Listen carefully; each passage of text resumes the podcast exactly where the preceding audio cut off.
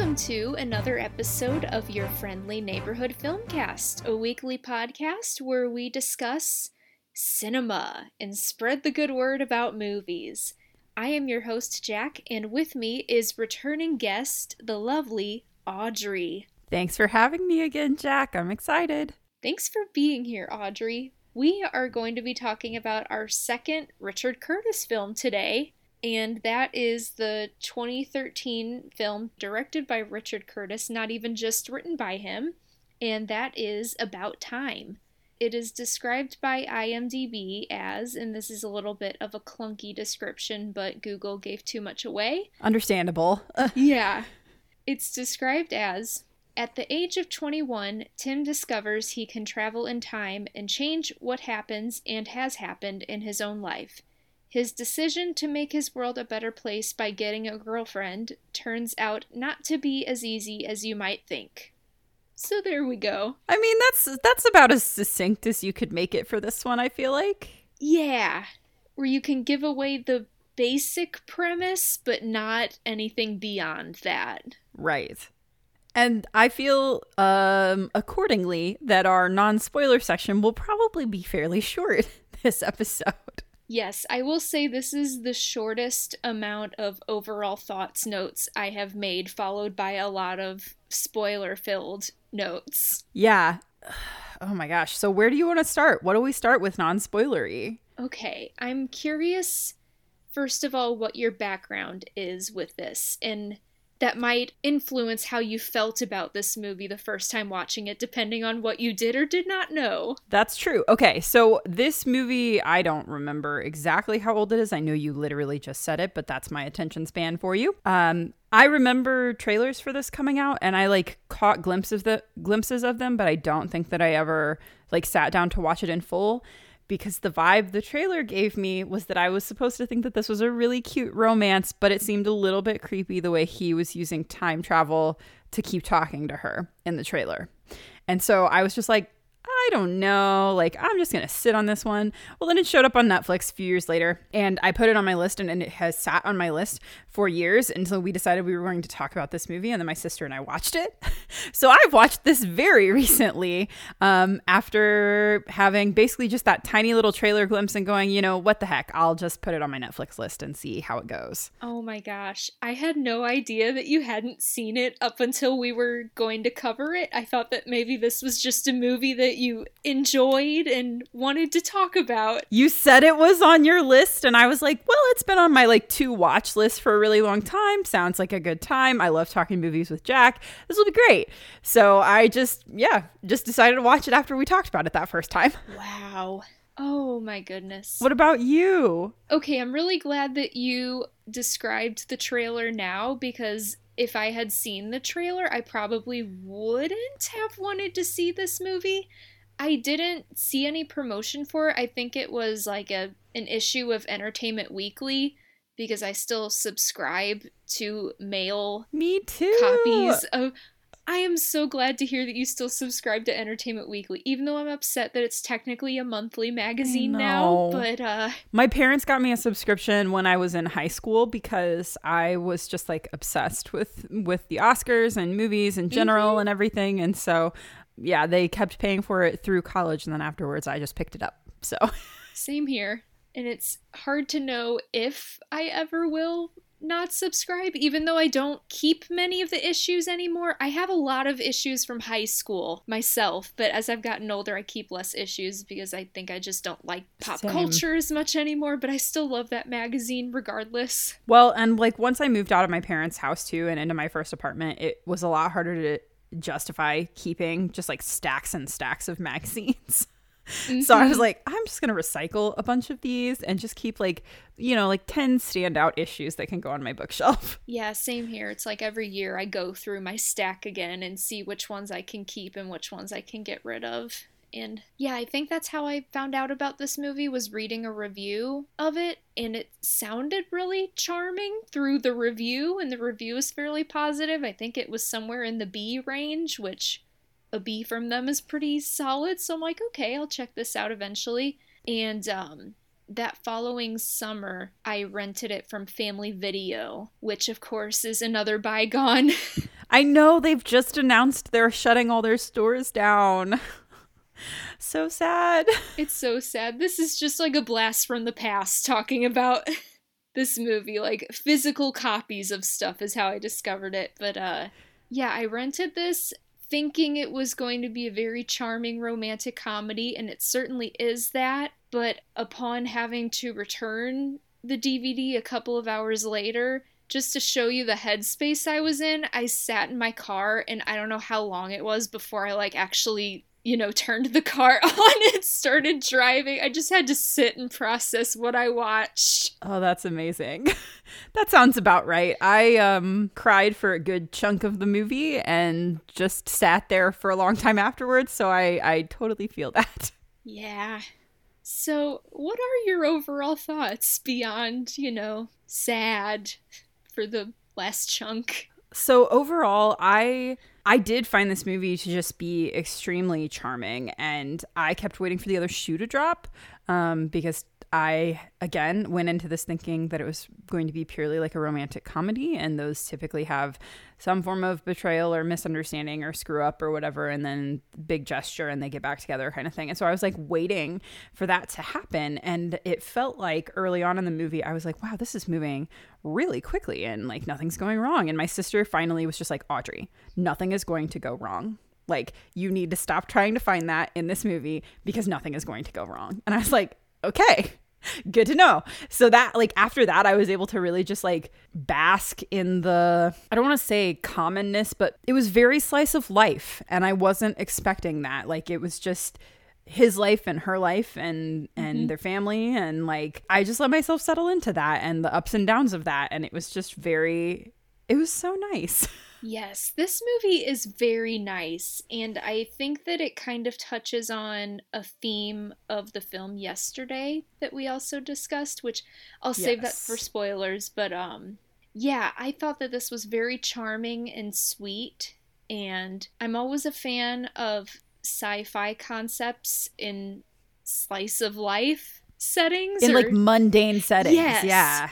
Exactly. So this was like right up my alley. And it was the first time that I had seen Domhnall Gleeson in a leading role, and he's really good in this. I'd like to think that this was kind of what made him start getting cast more in leading roles. It was definitely one of his breakout roles because it was early in his career. Because I think this was before Ex Machina, which is the other one mm-hmm. I can mm-hmm. think of that he had a really big role in kind of at the beginning of his career. Yeah. But those are the only notes that I have that are spoiler free. I don't have anything else I can say without spoiling something. I already feel like I've come very close to that line, so maybe we should just move into spoiler territory. okay, we are stepping into the closet and we are entering into spoiler territory upon exiting the closet.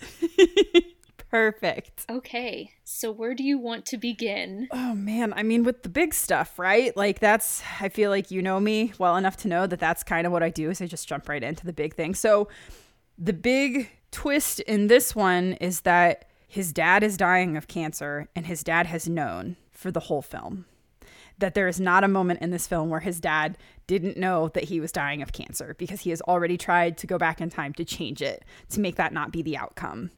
And so I'm getting goosebumps right now talking about this. There is a non-zero chance that I will cry Me in this too. episode. So, um, but regardless, like this movie ended up being so much about family in general. And the trailers were super misleading because they led you to believe that it was just going to be about his relationship with Rachel McAdams, whose character I've already forgotten the name of. But Mary. Thank you. Mary, just like his mom. But yeah, I they lead you to believe that it's going to just just be about them, but it's really about all the connections that he has and it's so much about him and his dad and him and his sister.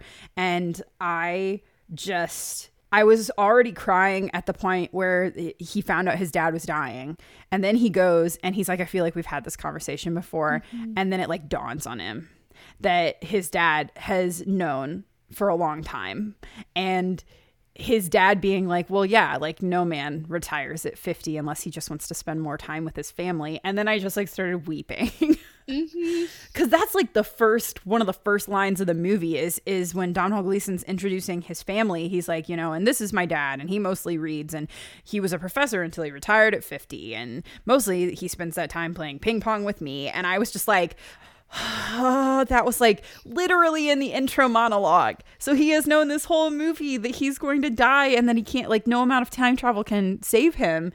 Because the other big thing, the other big twist in this movie is that if you go back before a point when your kids are born and you change anything of significance, that's like basically the only time we see the butterfly effect play out. Mm-hmm. Is that because it's so specific to be those cells at one time, like that changing anything, like making the time even a tiny bit different, can make it so that the kid that you thought you had wasn't isn't your kid anymore, right? And there's this really like gut wrenching yeah. scene where Domhnall Gleeson realizes that. But the dad was basically just like, I think it was probably because I used to smoke all the time, and I can't go back that far because it's before you guys were born. And even so, if I wasn't uh-huh. a smoker, uh-huh. your mom probably wouldn't have been attracted to me because I was kind of a bad boy. And I was just like, oh, he's been like sitting with this so long. anyway, that was that's the big one for me where I was just like, oh yeah, that was the big one for me too. I even put in all caps different baby in my notes.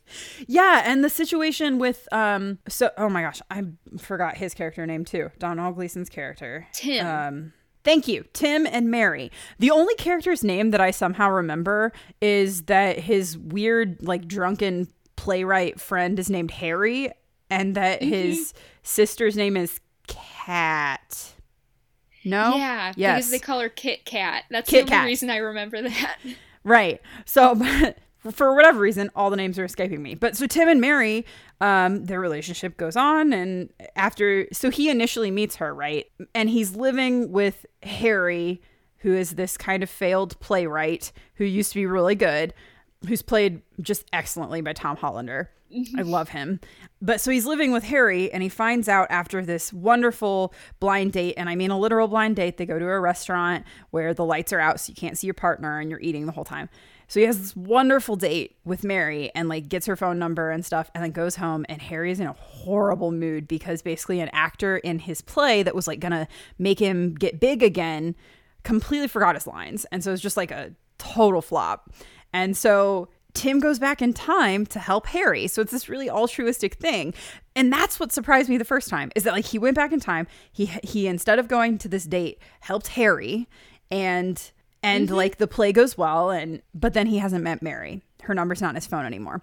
So then I was like oh, you poor thing, you know? Like I thought it was going to be really creepy with him like trying to orchestrate meetings with her, but like he doesn't go back in time again. He makes sure that Harry's play is a success and then he tries to remember the things that he spoke with Mary about so that he can find her and meet her again. That was another thing that I was going to touch on is that it this totally in someone else's hands could have been very creepy and it definitely could have seemed more like Tim was manipulating these situations just to end up with Mary, but it it's handled very well. So I'm also very glad that I did not get that idea by seeing the trailer because this is just a very sweet consensual love story and I'm I'm very glad that he did not use uh time travel to change that. Yeah, the trailer super super makes it seem he and this is based off of what I remember of seeing it, but it super makes it seem that like he has mm-hmm. orchestrated everything. And so I was just like, eh. so like the scene where he goes to like the Kate Moss exhibit at the museum, super awkward, was basically mm-hmm. the only time that I felt like he was being kind of creepy, but he brings it back. And it's really yeah. helped by the fact mm-hmm. that their first meeting was genuinely so good. And you could tell from that moment that they both were just so interested and invested. So it's like, okay, so he gave up that mm-hmm. perfect first meeting to help this guy he barely knew who hasn't been very nice to him and just decides that he's going to make the best of it and he's going to try again. And I I was like, wow, that definitely could have been so off-putting, but it just was endearing. It really was. And I think the relationship that continues to develop between Tim and Mary is very healthy.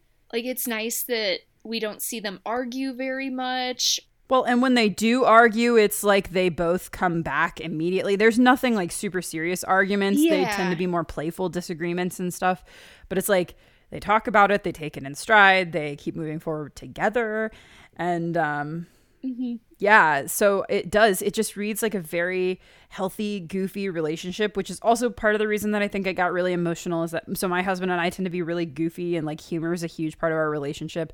It was a huge part of Tim and Mary's relationship in this movie, and I was just like, it just made it all that more grounded for me because I was like, yeah, it doesn't have to be big dramatic moments, and it doesn't have to be big dramatic declarations all the time, like the point one of the things we said about yesterday right is that the point he makes is that there's nothing wrong with just living a simple life and that's like the point of this movie it's like the thesis is that Uh-huh. th- living a simple life and living with those that you love is like the point I would completely agree with that. And that was another note that I had too. And I was like, I'm going to wait until the spoiler section to get more in depth with this. But I think that as much as I liked the point of living simply in yesterday, I think that it was explored more in this movie.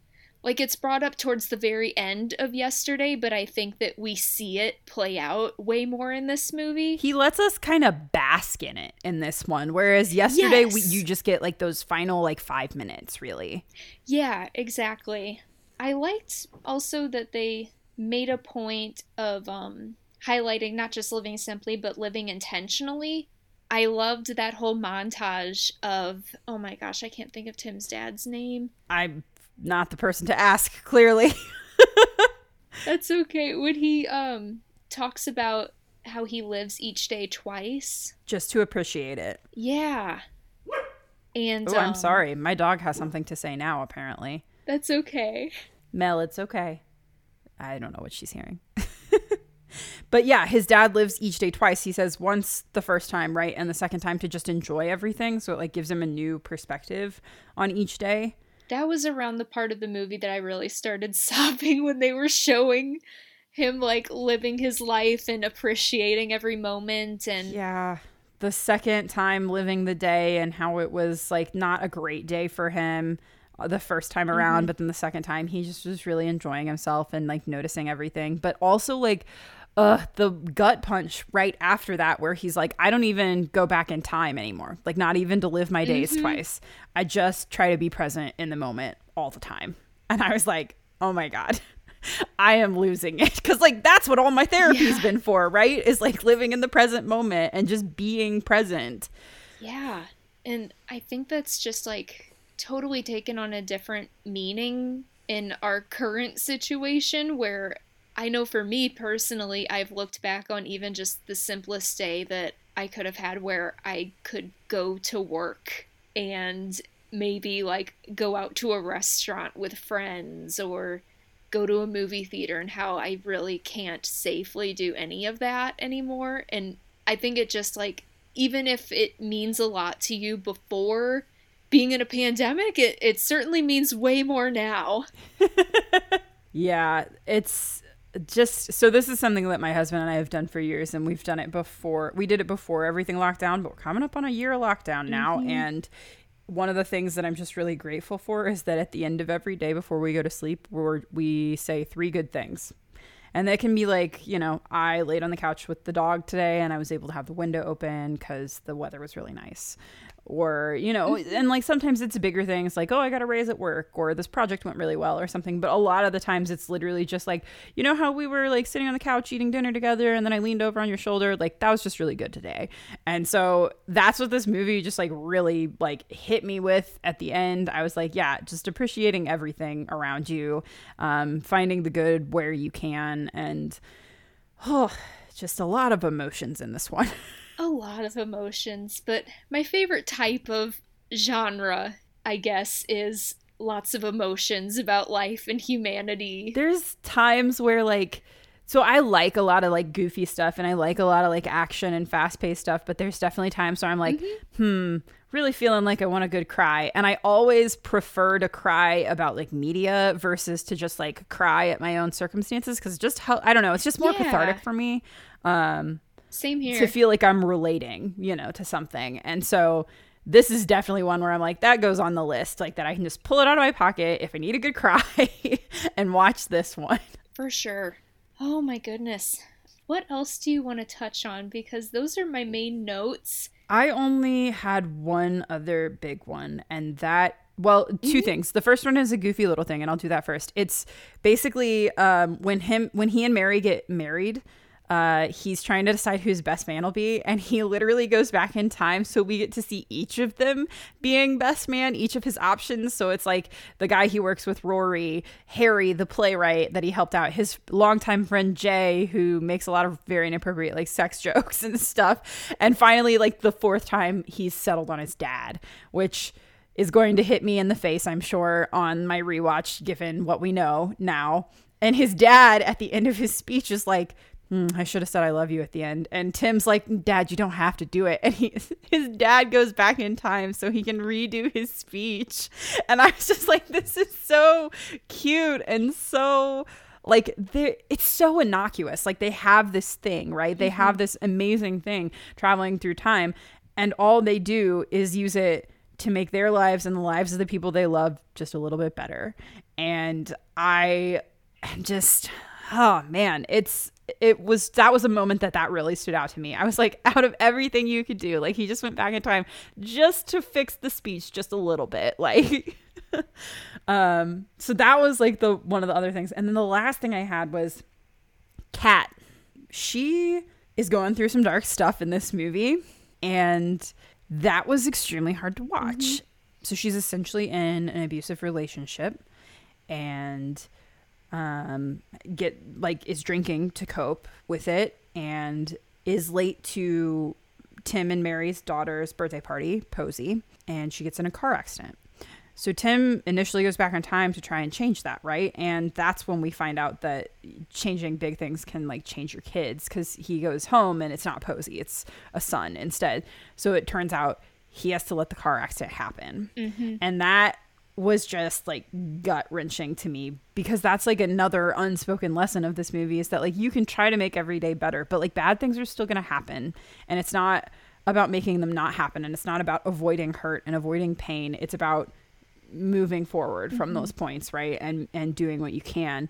And that was just, it hit me very hard because seeing someone in a position like that like in an abusive relationship is just it's very hard to watch because ultimately there's only so much you can do especially if they don't think it's abusive i do appreciate that she was able to turn her life around because when the car accident happened that's when I expected that there was going to be a shift in the movie, like she was going to die and there was going to be this huge tragedy. And I'm very glad that it didn't go down that route. Like, I think that this movie deals with tragic events or bad stuff in a very human way without like wringing it out for every dramatic uh twist that it can have if that makes sense. Yeah, that absolutely makes sense. I also thought she was going to die and I just think that like when he's trying to avoid the car accident, he takes her back in time with him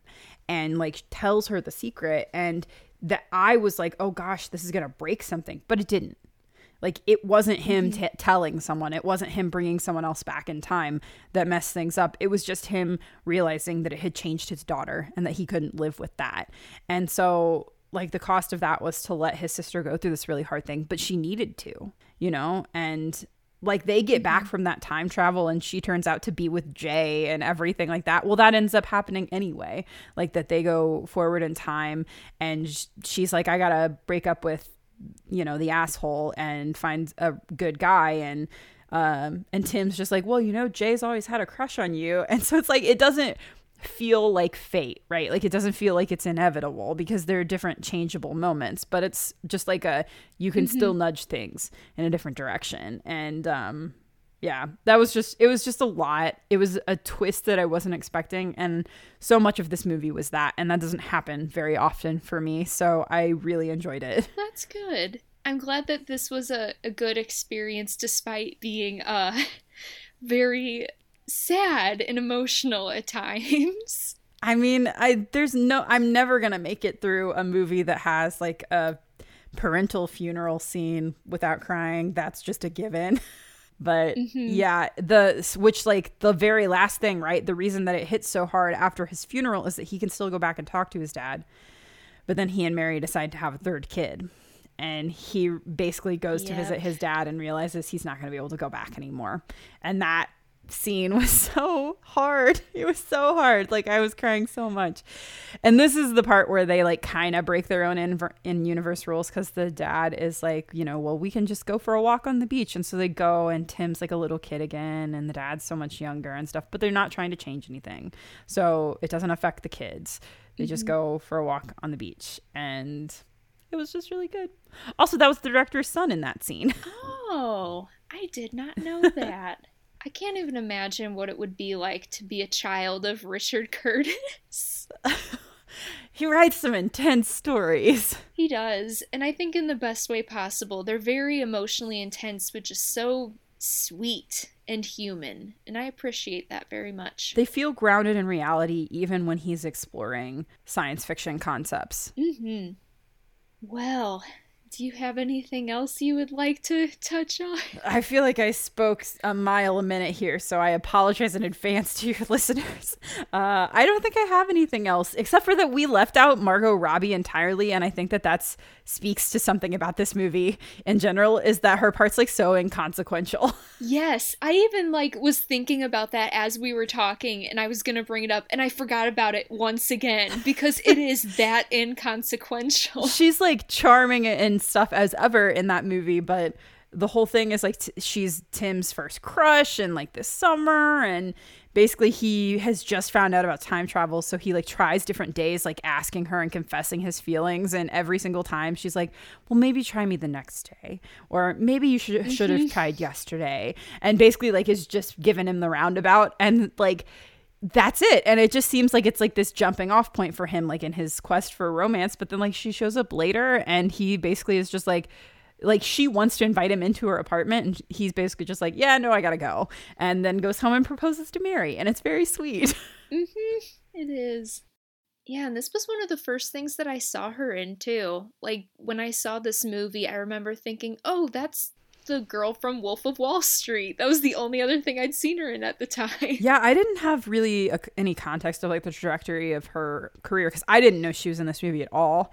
And I knew Wolf of Wall Street was not really my thing, so I didn't watch it. So for me, it was like she was in Justice League, she was in I, Tonya, she was in Bombshell, um, she was in Birds of Prey, which birds of prey. But um but yeah i like didn't register her before that. So i was pleasantly surprised that she was in this. Yeah. Yeah everyone in this movie is really good. I i enjoy the performances so just wanted to oh and the well. uncle. He was such a sweetie the whole time. Oh yeah. he was basically set dressing but i just loved him. Uh, sorry. Now i'm done. Now i swear i'm done. You're good. No i i really enjoy all of the the fun side characters in this. Yeah. So, I guess with that, I will ask you have you watched any good movies or TV shows lately? I really, really have not. I caved and watched WandaVision. I know that we had previously talked about it, and mm-hmm. I told you I was kind of on the fence.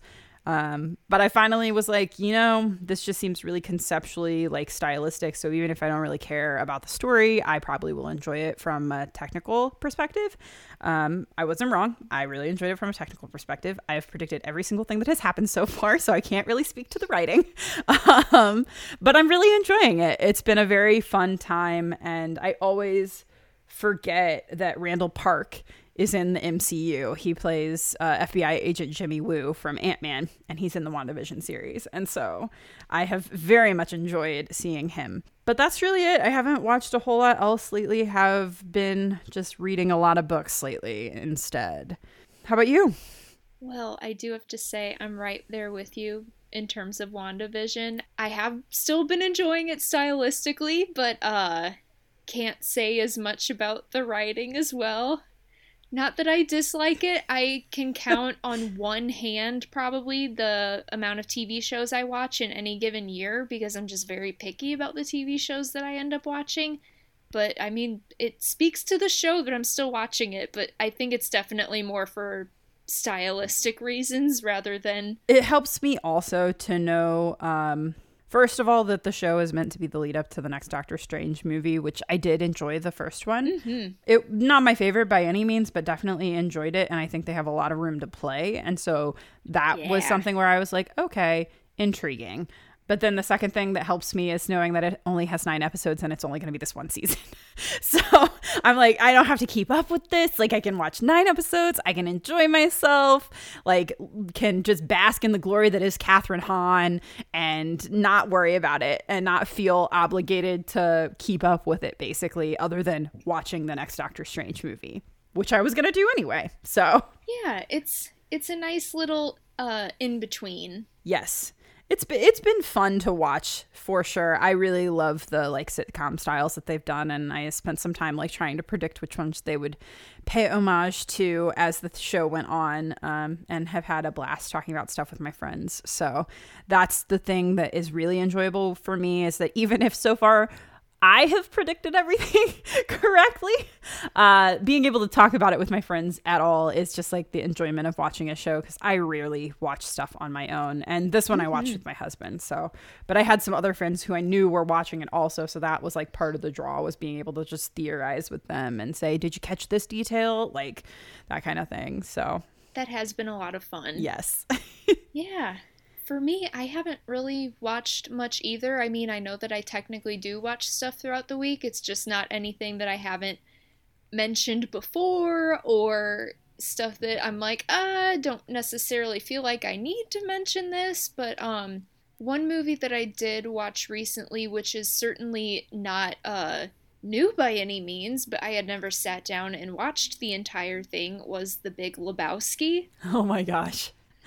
That one's intense. What did you think?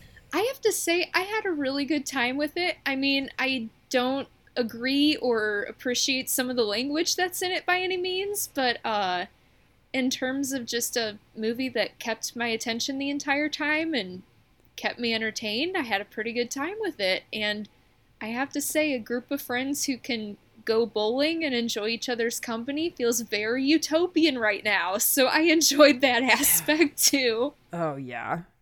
There was a time in my life where I uh, mixed up The Big Lebowski and Kingpin, which if you've never seen Kingpin, it's about um, like a bowler who basically gets on the wrong side of like a gang, and I think it has Woody Harrelson in it. And essentially, the horrifying scene in that one is that they stick his hand in one of the ball return things, and it like it's bad. It's gross. I don't really know how I got those two movies mixed up, except that I saw pieces of both of them when I was way too young to see either of them. Gotcha. And they just became the same in my head. I understand. There's definitely movies that I've mixed up before, although I can't necessarily think of any. I'll I'll eventually think of them. Most of the ones I mix up are, like I said, from when I was a kid and like they were on TV or it was something my dad was watching and I was too young to be watching it. And then I was made to leave the room. And then years later, I was like, I wonder what that was. And like trying to figure it out and realizing that I'd spliced two movies together. Mhm. Well, at the time of this podcast, do you have anything that you would like to plug or Yes. So, um, I am the co-host of a podcast called Mordor She Wrote. My friend Kayla has never read or seen any Lord of the Rings stuff except for the Hobbit book, and I'm a longtime fan who has read and watched all of them way more than is healthy. And we are reading chapter by chapter. We're on like chapter six of Fellowship right now, and we would love it if you would check it out. It's pretty quick episodes. So we're Mordor underscore she wrote on Twitter and Instagram. That's the best place to find us. Um, and then the other thing I would like to plug is that I am the co author of a tabletop game. So if you like Dungeons and Dragons 5th edition, um, we made a sci fi hack called Spaceships and Starwyrms. You can find us at Starwyrms on Twitter, which is star worms with an Y, like dragon. So those are the two things I would plug. I think that's just my usual, you know? Yeah, that's good stuff. Check it out, people. And you can find the podcast at your FN Filmcast on Twitter. The email is friendlyneighborhoodfilmcast at gmail.com. And I recently, well, I guess not recently, it was like back in late October, early November, I did a guest spot on the Saturday Morning Obscurities podcast hosted by friends of the pod, Melissa and Jams, and uh, we talked about Oogie Loves, and it's. I just listened to that one and it is so hysterical. Oh my gosh. I'm glad that someone listened to it. I'm like, who on earth is going to enjoy this besides the three of us who, like, recorded the podcast? And we didn't even enjoy it, but, like, we had fun recording the episode. Oh my God. Jacq, I have to tell you, when I was in college, my sophomore year, my roommate had a poster of the Oogie Loves and the Big Balloon Adventure that she hung up in our room because she had gotten to go to a free screening of it. oh my gosh. I have so many questions. I would answer them if I could, but honestly, she never answered my questions. So. Wow. I'm so glad that someone else knows about Oogie Loves. I thought that I was making them up at one point, and so did all of my friends. And so I had to like find the movie and send them to the IMDb link to be like, this is a real thing. This is a real thing that exists. Unfortunately, it was. but yeah, that that was an episode that I recorded, and it was a good time. And I'm I'm glad that you had a good time listening to it. Oh yeah. well then, enjoy the episode.